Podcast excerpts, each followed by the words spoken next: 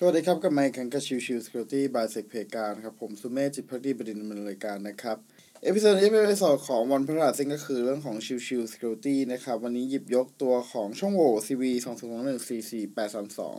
มาอธิบายให้เข้าใจเพิ่มเติมนิดนึงนะครับ คือในช่วงประมาณวันพุธที่ผ่านมานะครับ ก็มีการพูดถึงเยอะในเรื่องของตัวช่องโหว่ 44832 นะครับ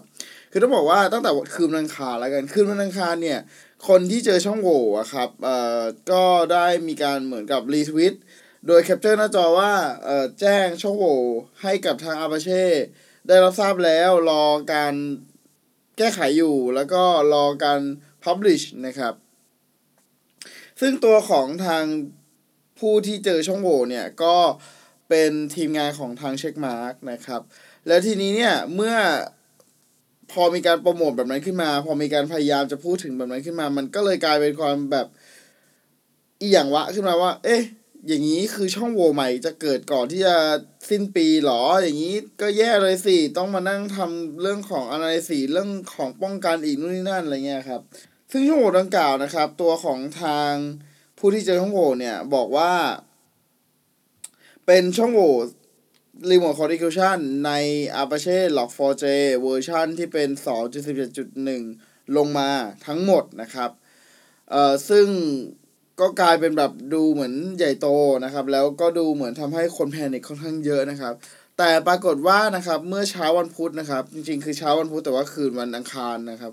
ก็มีการประกาศออกมาเรียบร้อยว่าตัวของช่องโหว่ CV 2014432เนี่ย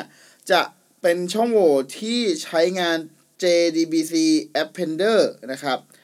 ซึ่งตัวของ JDBC Appender เนี่ย มันไม่ได้ถูก enable ในตัวของ configuration โดย default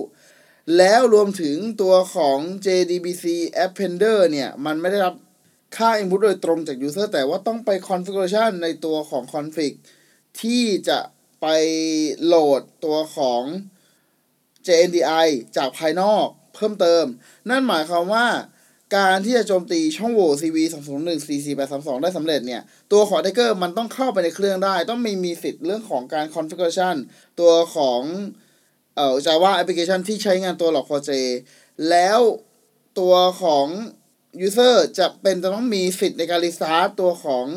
web service นั้นๆด้วยนะครับ เพราะว่าเมื่อทำการแก้ไขตัวของ configuration อะแต่ยังไม่ restart ตัวของ service อะมันก็จะไม่ทำการโหลดตัวของ configuration อีก ดังนั้นความน่าจะเป็นที่จะเกิดช่องโหว่นี้เนี่ยที่จะถูกโจมตีครับ มันเป็นไปได้น้อยมากๆถึงมากที่สุด เมื่อมันเกิดปัญหานี้ขึ้นมา เมื่อมันมีความพยายามจะไฮขึ้นมาก่อนหน้านี้ แล้วสุดท้ายมันเป็นช่องโหว่ที่ไม่น่าจะเกิดขึ้นได้แบบเนี้ย มันก็เลยกลายเป็นกระแสตีกลับครับ กลายเป็นโดนด่าเยอะมากทั้งผู้ที่เจอช่องโหว่และตัวของต้นสังกัดเองก็คือเช็คมาร์กเองนะครับ โดนด่าเละเทะเลยครับ พร้อมกับมีการสร้างมีม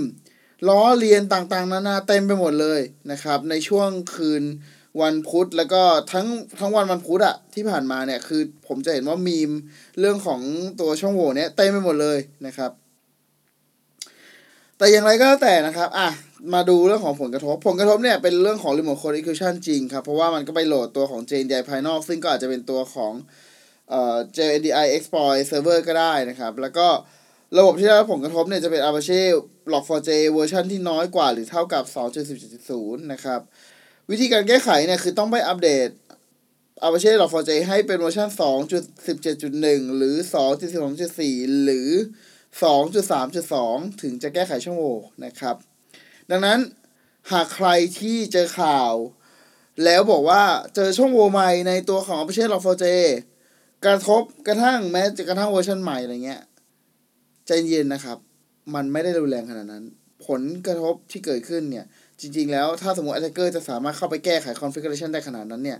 ผมคิดว่า attacker ควรจะไปทำอย่างอื่นเองมากกว่า เช่น ไปเก็บข้อมูลภายในเครื่องเพื่อจะทำการ privilege escalation คือเพิ่มสิทธิ์ user ให้กลายเป็นสิทธิ์ที่มากกว่าเดิม หรือไปเป็น user อื่นได้ หรือทำ lateral movement คือไปจำโจมโจมตีไปที่เครื่องอื่น จากเครื่องที่แฮ็กไปได้ตอนต้นอย่างเงี้ยน่าจะเหมาะสมกว่านะครับ ดังนั้นบอกได้เลยว่าการโจมตี CVE 201 44832เนี่ยเป็นไปได้ยากมาก ๆ เลยจริง ๆ นะครับ โอเควิดีโอนี้ฝากไว้เท่านี้นะครับ ขอบคุณทุกๆท่านที่เข้ามาติดตามรับชมกันใหม่สำหรับวันนี้ลากันไปก่อนสวัสดีครับ